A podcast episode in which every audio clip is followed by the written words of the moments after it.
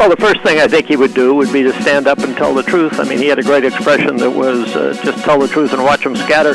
So the further away the problem is, uh, the easier it is to postpone action on it. And that's essentially what we're doing. Be real. Because people in New Hampshire are really cool. I'd say get in the game. This is a problem facing your generation. You have to have a voice in the decision.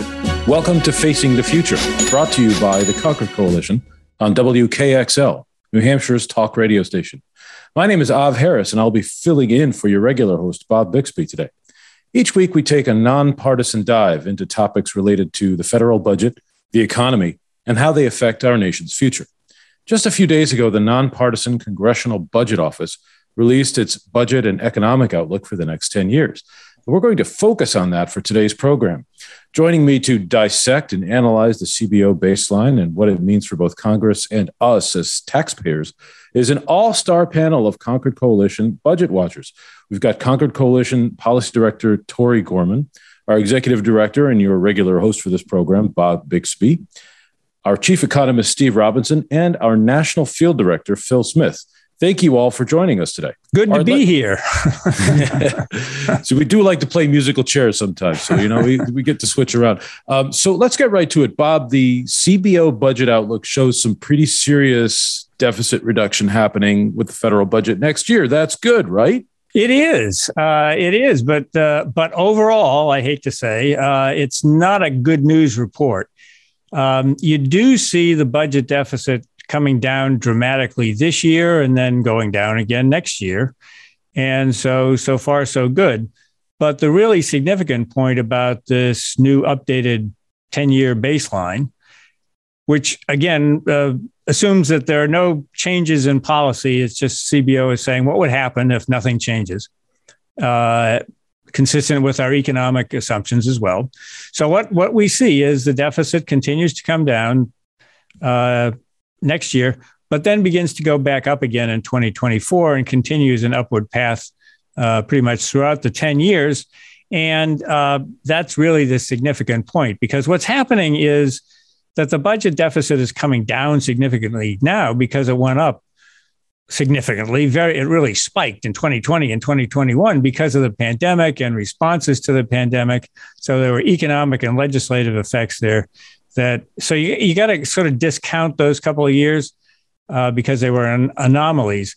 So what's happening now is we're kind of rejoining a pattern that we had before the pandemic, which was not a good pattern. it was one of underlying structurally rising budget deficits. Uh, and so the deficit was already high to begin with going into the pandemic. And uh, so by 2024, we start going going back up again. So if you're the Biden administration and you're claiming, hey, look, we've reduced deficit spending, to you, that's a bit of a red herring, right? Yeah, I mean, they're taking advantage. I mean, I would do it too. If you were president, you would claim credit for something good that's happening. Oh, right. But it's right. it's you know it's something that is happening naturally because the pandemic spending is winding down and the economy is recovering. So we've, we've, really been getting a lot of revenue. We've been getting an, you know, CBO is not really quite sure why we're getting so much revenue coming in. So that is why the um, the, the budget deficit is look, looking good. But again, it, when I say looking good, it goes back to a quote unquote normal of a trillion dollars right. which a few years ago we would have considered astronomical. Mm-hmm. And you know, as a percentage of GDP, which is the best way to look at these things, uh, you know, you're looking at consistent budget deficits well above five percent. Uh, hitting around 6% within 10 years, which again, the average over the past 50 years has been 3.5%.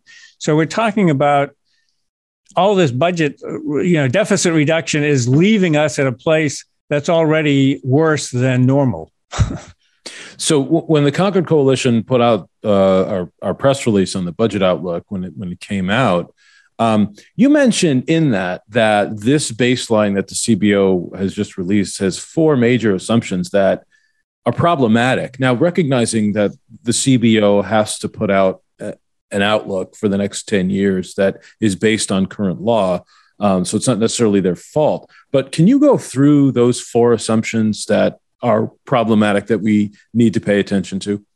Yeah, and of course, baselines are all about assumptions because they're going out ten years, and the further out you go, the more un- uncertain they they become, particularly in times like this. But uh, because of the scoring conventions that CBO is uh, is required to follow, they don't make predictions of what is going to happen. They just say, you know, if nothing changes, this is what we think is going to happen. So they follow current law, quote unquote, um, and th- they follow the letter of the law. There are a lot of things going around, going on right now, which could make these already bad projections worse. So this could actually be a, an optimistic or even best case scenario.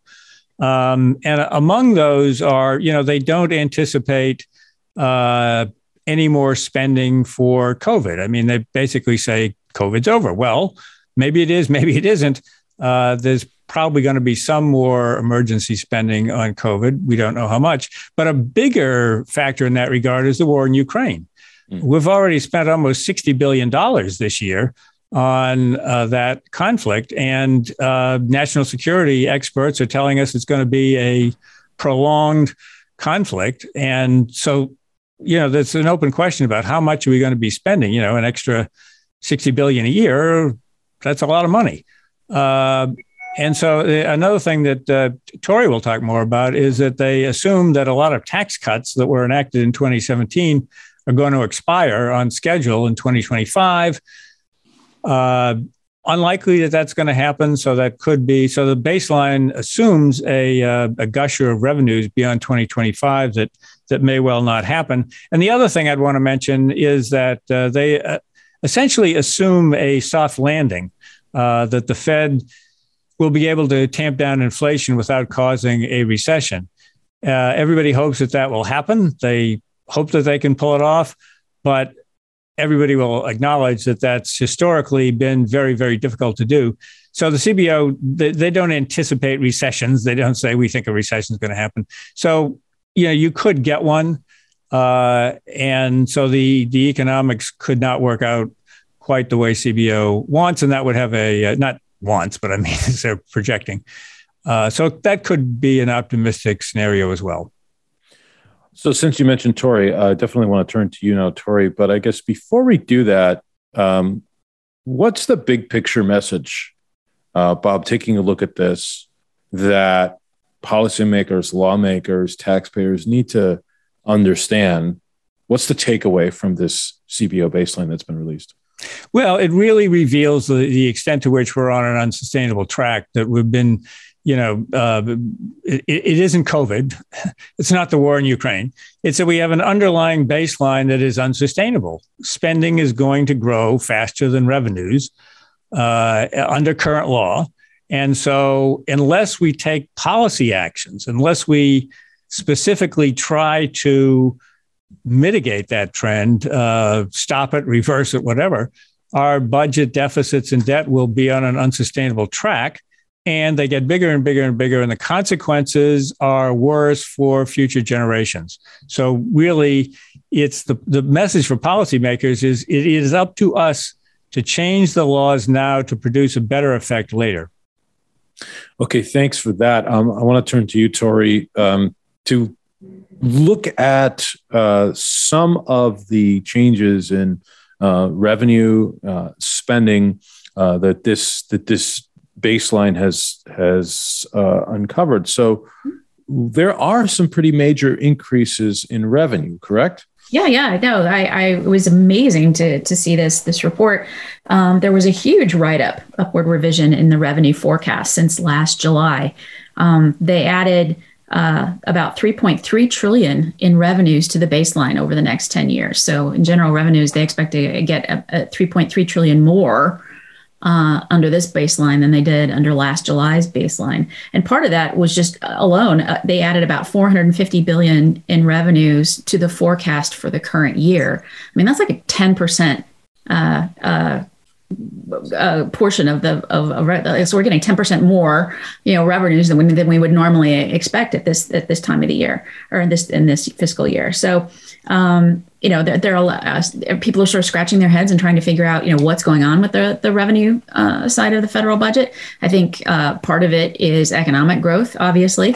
Um, people are lots of people are working and lots of people are earning lots of money.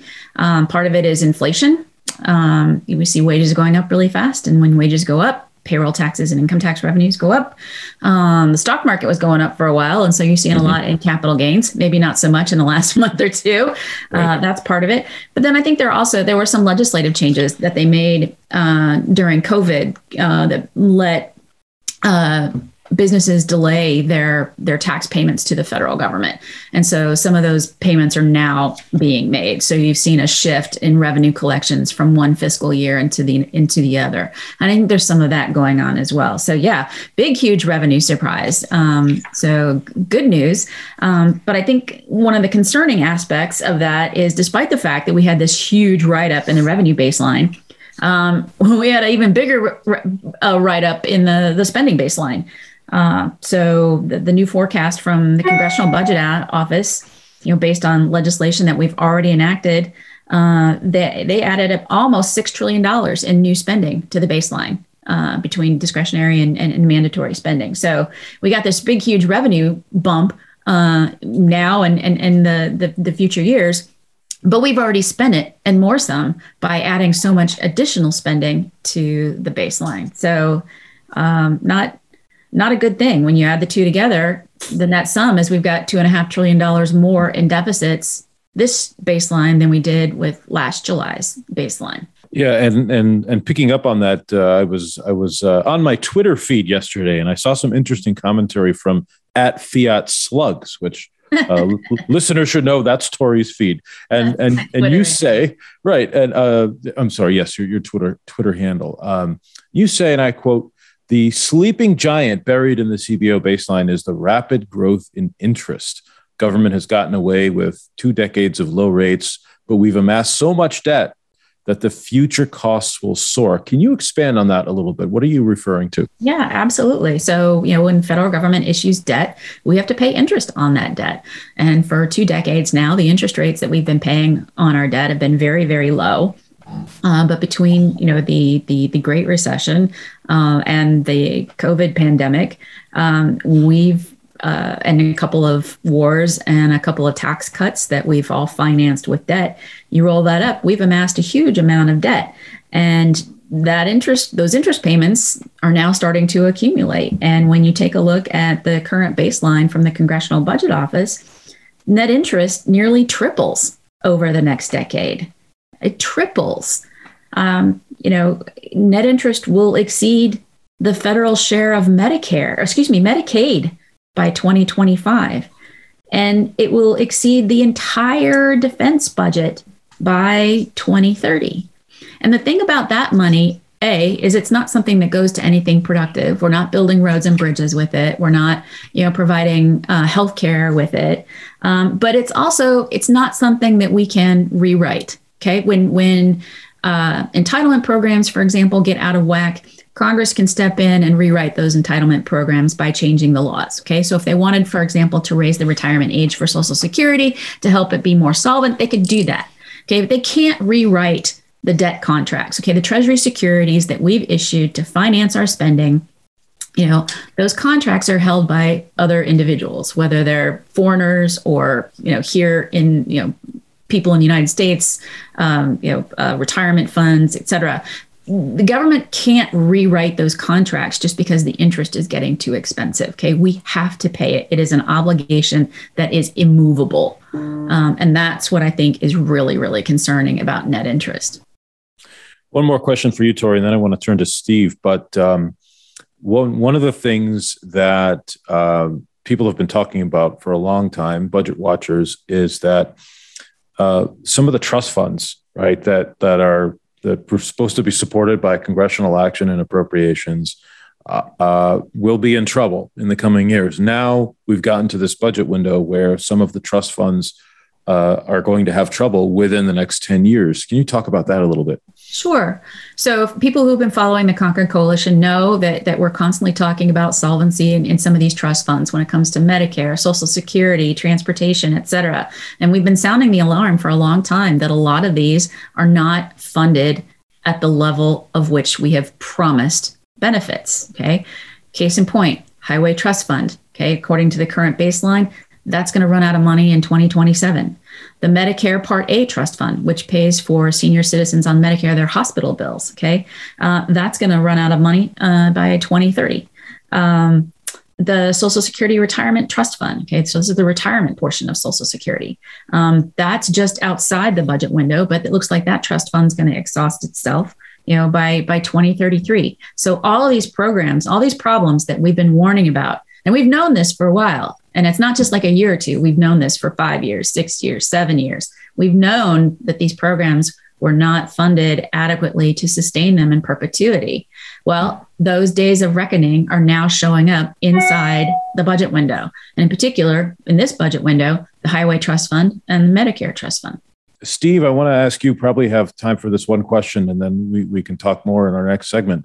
But I want to take a look at some of the economic numbers in the CBO baseline. They project um, that surging inflation will flatten out over the next couple of years, but interest rates will continue to rise at the same time. Does that sound right to you? The inflation assumptions in this in this uh, set of projections is actually kind of interesting. Um, after inflation peaked over 8% earlier this year, um, they're assuming that on average, inflation will be about 6% this year. It'll fall to 4% roughly next year, and then uh, down to 2% by, uh, by 2024, um, just a little over 2%. And so, you know, they're clearly the, the CBO is expecting the Fed to successfully engineer a reversal of, of what we have seen as you know, historically high inflation. Um, whether that comes to pass is, is uh, remains to be seen. But uh, yeah, you also point out that obviously interest rates are connected to inflation. And the reason for that connection is that investors who are loaning money, uh, when they get repaid, they would expect to uh, get repaid in dollars that are worth what they originally loaned. And if you loan out money and uh, the interest rate's 2%, the inflation rate is 4%, uh, you just lost the difference. You lost the 2% difference.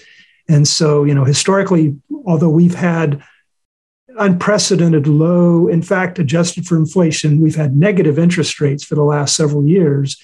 Uh, you know, no one expects that that is a sustainable long term uh, you know situation and so cbo i believe correctly is assuming that yes at some point in the in the near future interest rates will have to rise to provide a positive you know after inflation rate of return.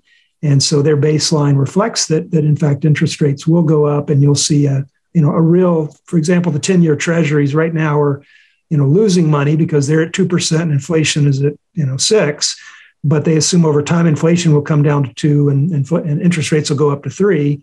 And so therefore, you know, they'll, they'll actually have a positive return. And, and that is generally the historical norm is you have a positive return on interest rates. It's almost like a clash, right? Because the Fed's got to increase those interest rates to try to fight inflation. But at the same time, inter- increasing those interest rates creates uh, a, a bigger number in terms of the net interest payments that the federal government has to pay on, on the debt. As Tori was mentioning earlier, you know, interest is the cost of spending, and and if you borrow money and you spend it, uh, just like when you borrow money for a car or borrow money for a house, uh, eventually you have to repay it. And you know, people who lend you money want to get repaid, uh, and it's the same thing with the federal government. When we borrow money from you know the, the rest of the world or we borrow money from uh, you know pension funds and insurance companies uh, the, the pensioners and the insurance policyholders would like to hope that their policies will pay off. And if the government doesn't meet its commitments um, which includes the interest cost uh, you know you run into the situation of a, of a default. And you know were the federal government to default and I, am not saying that it will or you know that, that that's that's certainly no one's expectation but you know, if you run into that situation, you're talking about interest rates going up. A country that's on the verge of default is facing a significant increase in interest rates. I mean, you look at what happened in Greece uh, back a few years ago. You know, when when their financial situation was was in, in you know desperate situation, um, their interest rates shot up. You know, multiple times and you know that's that's been the history of, of countries that threaten default as their interest costs go up which even makes it more more likely that you have a default which is why you never want to put yourself in that situation and we'll we'll talk more about that in our next segment. Uh, for now, we have to take a short break. You are listening to Facing the Future. I'm Concord Coalition Communications Director Av Harris sitting in for in the host chair today. Uh, we've got Bob Bixby, Tori Gorman, Steve Robinson, and we'll also have Phil Smith all dissecting the latest 10-year budget and economic outlook, newly released by the Congressional Budget Office. But much more after a short break. Stay with us. Welcome back to Facing the Future. This is Av Harris, filling in as host today for Bob Bixby, who is actually one of our guests uh, today. We are taking a look at the newly released 10 year budget and economic outlook put out by the Congressional Budget Office. We've also got Concord Coalition Policy Director Tori Gorman, Chief Economist Steve Robinson, and our National Field Director Phil Smith, all joining us today. So, Bob, I have one practical question uh, for you uh, that maybe you could you could help me and, and some of our listeners understand. So, one of the findings in the CBO budget outlook was that the ratio of our national debt to gross domestic product, which is now at about 100%, it's about even. That ratio will dip briefly to 96% next year before then climbing back up to 110% by the end of the decade. And by the way, that uh, according to the CBO, that that will, would be a best case scenario. It could rise up to about 120% by that time. Um, so does the fact that there will be a short dip in the debt to GDP ratio give Congress any breathing room, for instance, uh, uh, for, as far as uh, maybe needing to reset the debt limit? Because that always seems to be a dangerous game of chicken when that comes up. Well, probably not. Uh, there's there's not a whole lot of hope there. CBO did address that in the report. They the, the debt limit is uh, three point uh, thirty one point four trillion right now.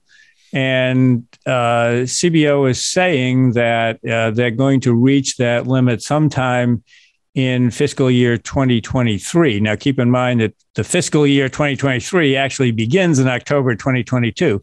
So, uh, really, that's not very comforting that there's not that much uh, time left and uh, you know they're going to have to deal with that debt limit again. And keep in mind that even if the debt to GDP ratio is coming down, there's still a heck of a lot of new debt being added, and that is the, the, the debt limit. One of its flaws actually is that it's not tied to the debt to GDP ratio. It's it's just a, in dollar terms. Mm. So uh, even if the debt to GDP ratio is coming down, the dollars the dollars in debt are still uh, going up. And so, yeah, this this uh, they're going to have to deal with a debt limit again probably sooner than they would like. What are some of the other uh, facts about the debt that were brought out in this uh, budget and economic outlook that you think are important for us to pay attention to? Well, I mean, there are some. I, I mean, I think that the, you know you got to look at that debt to GDP ratio that you mentioned. That's that's the most important thing, and and think about that over the ten year budget window when it rises to projected to rise to 110 percent of GDP. That's the highest it's ever been. That includes World War II. I mean, it's it's it's it's it's big, uh, and uh, and you have to say, well you know, uh, it's it's the debt to GDP ratio goes up in times of war and recession and pandemics even. So we've had that kind of stuff. But what's important about this baseline to recognize is that uh, that stuff goes away, ass- assuming you know, and the optimistic assumptions here that we're we're done pr- pretty much done with the pandemic and that you know the economy is growing again and, and there isn't going to be a recession and yet, the underlying policies that we have in place, that uh, you know, the underlying spending and tax policies, produce the highest debt that we've ever had, and and going up further. That's really that's that that should be alarming to people. So, uh, Steve, I want to ask you. I wonder what your thoughts, uh, as as Bob talks about the debt and the rising debt. Um, I wonder what your thoughts are on how all of this might impact the economy. So we've got you know, interest rates going up. We've got net interest as a larger and larger share of the budget, as Tori explained earlier. Um, and we've got this enormous gap between the revenues that are coming in and the spending that's going out. Um, you know, this is something the Concord Coalition's been warning about for the last 30 years. Are we finally here at the moment where this is really going to start to impact uh, our, our economy, either job growth, wage growth, things like that? Well, it's you know it's it's interesting because um, you know the, the federal debt. People people sort of think about the federal debt as just being one big number. You know, it's it's just debt, but in fact, um, you know the, the debt actually can be divided up because part of it is held by the Federal Reserve because the Federal Reserve uses debt to, to conduct monetary policy. Uh, part of the debt is held by the rest of the world, and then part of the, the debt is held by US investors, insurance companies, pension funds, those sorts of things. And so when you think about the debt, you really can divide it up into roughly equal, very roughly equal thirds. A third is held by the Fed, a third is held by the rest of the world, a third is held by US investors. And so when you look at the economic effect of the debt, um, you have to sort of look at who's holding the debt. You know, how much are you know, foreign investors providing us with the funds to finance our government. Uh, how much is the Federal Reserve buying, uh, and that you know, and how much is is you know being held by by U.S. investors, and each of those have different effects. And, and normally, economists think about the effect of the debt in terms of crowding out. And crowding out is sort of this this euphemistic term that says that you know if the government borrows money, somebody else can't borrow the money. There's, there's only so many dollars at any point in time. And if the, the government borrows part of the money, then there's less money to go around for everybody else. And so the idea is that, that government borrowing crowds out other borrowing, and therefore there's less money for you know home buyers to make you know have mortgages or businesses to take out loans or companies to sell stocks and bonds. And so the notion is is that the, the government debt does in fact crowd out private investment.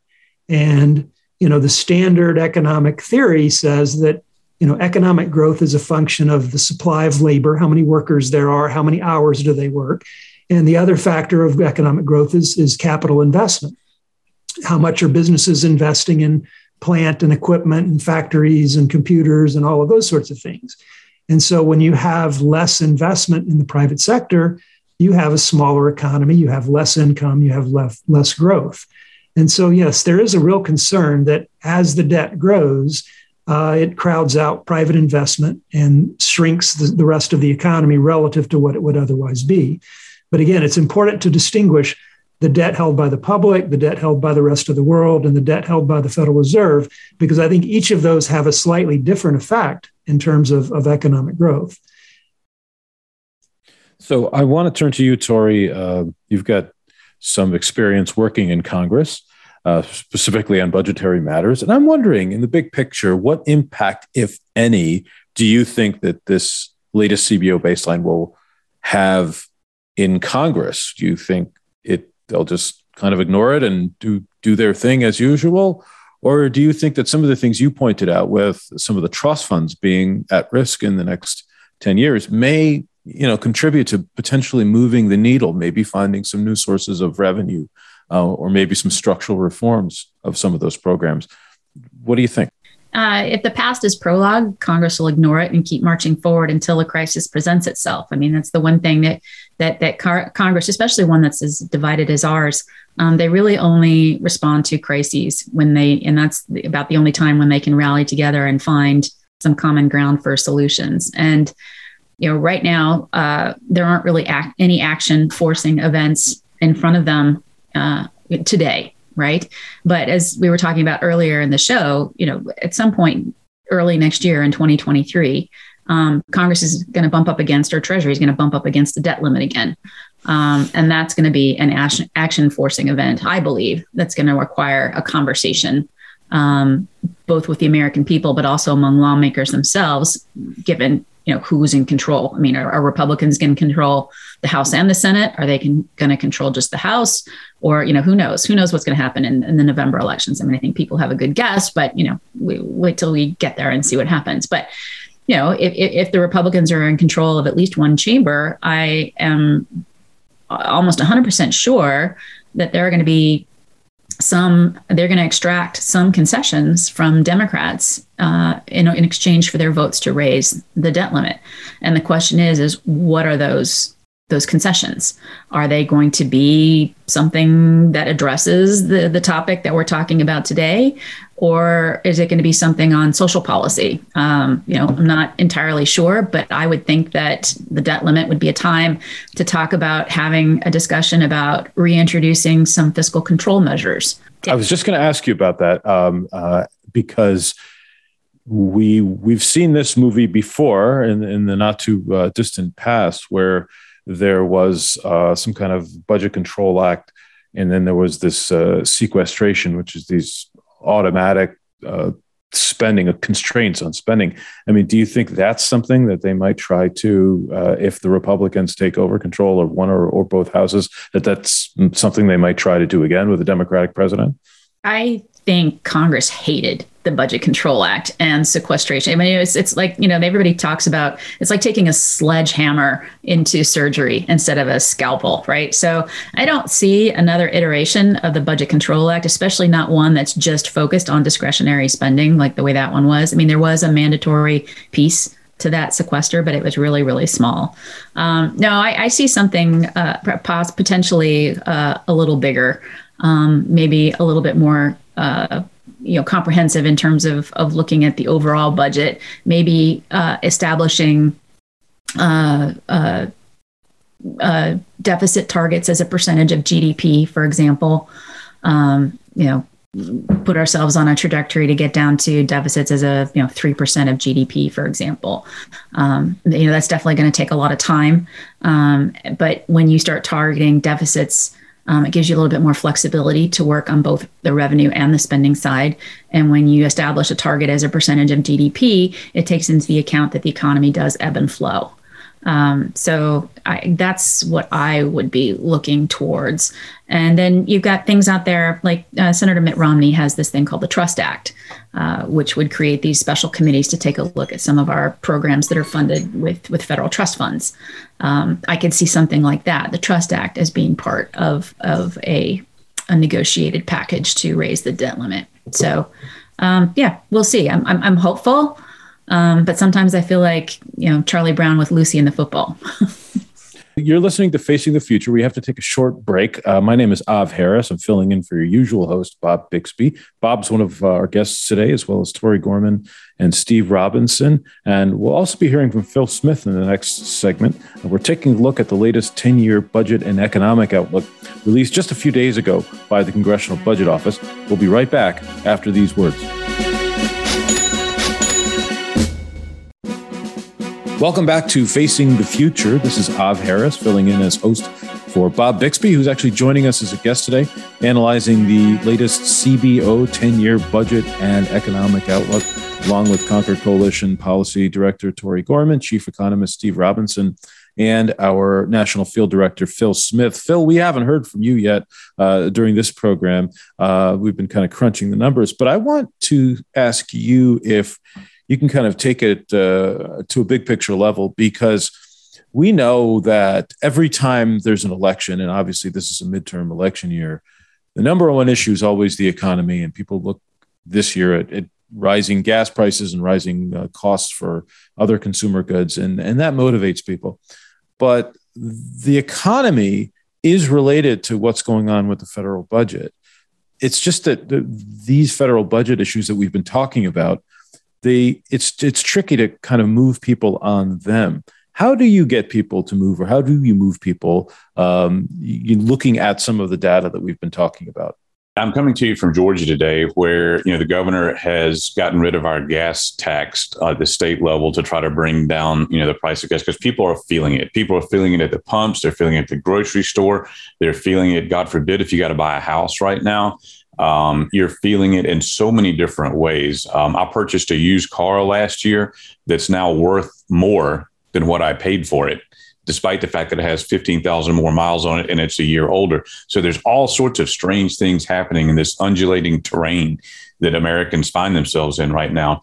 Uh, but because they're feeling it, you know, they they turn to groups like the Concord Coalition to try to make sense of like this report we're talking about, the CBO report. There's so many things in here that they they want to look at, but they're feeling it. They're feeling something right now. And one of the things that we were talking about last night, I was at, a Braves game down here in Atlanta. We were talking about the economy, and one of the things that, that came up at some point, you know, if you if you don't like what you're feeling now, you ain't felt nothing yet, you know, in terms of the things that we've got coming down the pike. And it's happening sooner than it used to be. Like when the Concord Coalition was founded 30 years ago, we used to talk about, um, you know, the, when, when the Social Security Trust Fund was going to be in trouble in the 2020s or the 2030s. And now the future is here. You know, that was, that was so far out in the future. Spaceships were going to be landing on the lawn. And now all of a sudden, Social Security, for example, uh, you know, we have uh, the, the trust fund uh, runs out of money uh, just beyond our 10 year window now. So the future is now here. People are feeling it. And I can remember even a year ago, people were like, oh, what is this inflation warning? We're not going to have inflation. You know, we haven't had inflation in 40 years. Well, now finally, people who are 50 something years old and younger are feeling what inflation feels like and they don't like it. And that's our future if we don't fix these problems. So that's what your message is when you talk to people out in the field. Does it take a long time or does it take a lot of effort to kind of connect? Well, the part of the reason why we're having some of these uh, problems, economic problems, is that we we have uh, our our budget's out of control. We're spending way more money than we're taking in, and you know, and it, it it has impacts. It has impacts, you know, in your in your in your pocketbook.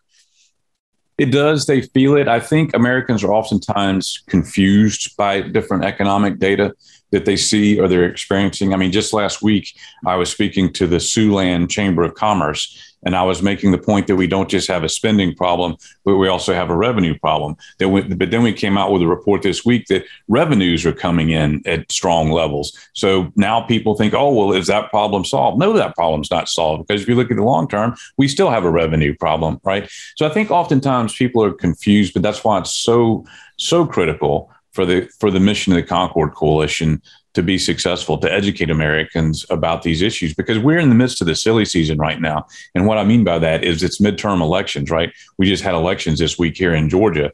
And it's really hard to translate all this into bumper sticker talk. But people do know in their heart that running large deficits over large over over a long period of time is wrong. They don't always know exactly why, but we've got focus group data and polling data that clearly shows people know deep in their in their bones that this is not right. Uh, but it takes a little explaining sometime to figure out exactly why. So I want to turn to you, Tori. Uh, we have a few minutes left, but I'm curious uh, when you look at what Congress may or may not do over the next few months, right before the end of the year, uh, taking into account the fact that what Phil just said that we've got these midterm elections coming, and that's that that that impacts everything that Congress does or doesn't do. Um, the idea of reconciliation to try to get through, you know, some kind of domestic agenda uh, for the Biden administration. Um, is that dead at this point? Can we can we uh, you know call call call the uh, time of death for the patient?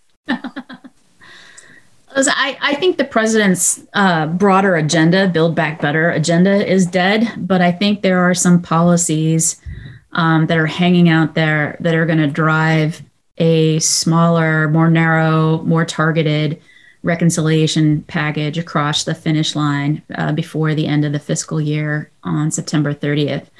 And one of those policies was was the uh, expanded premium support for the Affordable Care Act program. So as as part of COVID relief, one of the things that that the Biden administration did was provide more premium support, more financial support for individuals and households to go purchase insurance in the private markets through the exchanges, Obamacare. Okay. Um, that premium support uh, and, and and by doing so allowed a lot more people to get health insurance who did not have health insurance before and it's private market health insurance they're not on medicaid they're not on medicare you know this is private market health insurance well that program of providing premium support is expiring at the end of this year And two things are happening. Number one, if it's not extended, that if that's financial support is not extended, it's going to kick a whole bunch of people off of, of their private health insurance. Second, those notices from the health insurance companies are going to start arriving in people's mailboxes in October, like right before the November elections. And if you want to bring your voters to the poll, you don't want those notices going out, right? You want people to, to know and understand that they still have their health insurance. And so I think the fear of that that financial support going away and the fear of those notices from health insurance companies telling these people, I'm sorry, but you know, your your premiums are going up, but your financial support from the federal government is going away.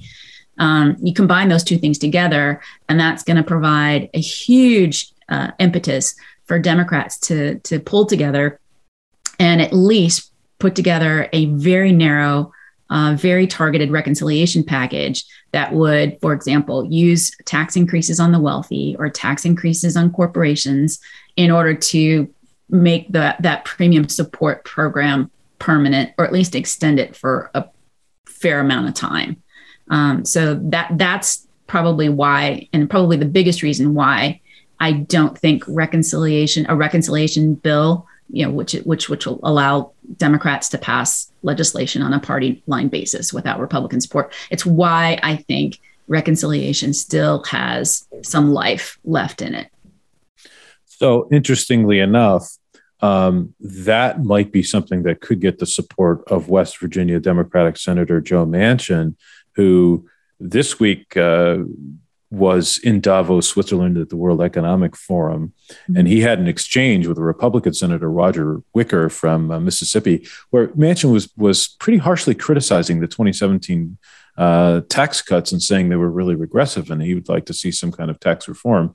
He's also talked about doing some kind of you know deficit um, mitigation. Mm-hmm. So I guess Bob, I want to give you uh, the, you know the last question. If they do what what Tori has just described, if they if they do some kind of higher corporate taxes, right, to fund some of these premium supports for uh, the Affordable Care Act, there's an example of something that might make sense from a public policy point of view, might make sense in terms of uh, stabilizing and you know growing the economy. But how are they going to pay for it? Right. That, that's that's the, the problem we wrestle with. There's these good good policy things, but if but if it costs more money, you know, we turn to to to do it by debt, paying for it with debt, right? Well, I think if they if they're raising corporate taxes to pay for something, they're at least paying for that but the uh, the the key is that we're we're already in such a, a hole that I think any reconciliation package that they pass now ought to have, must have, really, I think, uh, a deficit reduction component to it. In fact, I doubt that one would pass without a deficit reduction component to it. So uh, that's a big deal. The, uh, and, the, and so it should be a, a net gain for the budget. So if you want to, uh, uh, you know, that doesn't mean you have to stop all sorts of policy making. It just means that things that you want to do, you have to have a sound system of paying for it. And Congress, at some point in the administration, really, really have to start making some hard choices on this. The, the, the time for easy deficit reduction from the pandemic has come to an end, and we're on this unsustainable course. So it's not just pay for, it's pay for plus you gotta you gotta pay for plus some deficit reduction.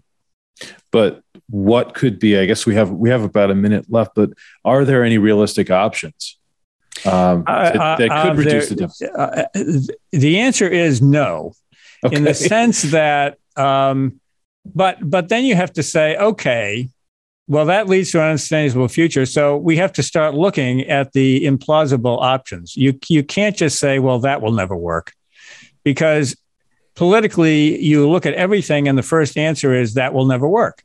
That's why we're already on an unsustainable course. So when I was on the Rivlin Domenici Deficit Reduction Task Force several years ago, meeting at the same time as Simpson Bowles, we sort of had a rule that we, we wouldn't rule out anything because it was politically infeasible, because then you just get to a point where we are now, where everybody's protecting their little fiefdoms and you're on an unsustainable course. So Yeah, political feasibility. Um, everything looks bad on a, on a first blush. Anything that's serious, and so we have to all get beyond that, and everybody say we're going to put everything on the table and try to negotiate. Well, that's a tall order, and uh, we're going to have to leave it there, and hopefully somebody in Congress will be listening to what you just told them to do, Bob. Um, but thank you so much for for joining us this week, uh, Bob and Tori and Steve and Phil. Uh, we've been looking at the Congressional Budget Office latest 10 year budget outlook that was just released a few days ago. This is Facing the Future. My name is Av Harris. I've been filling in uh, as a host. You can catch this program and others online at concordcoalition.org. Thank you so much for listening. We'll be back for another edition of Facing the Future next week.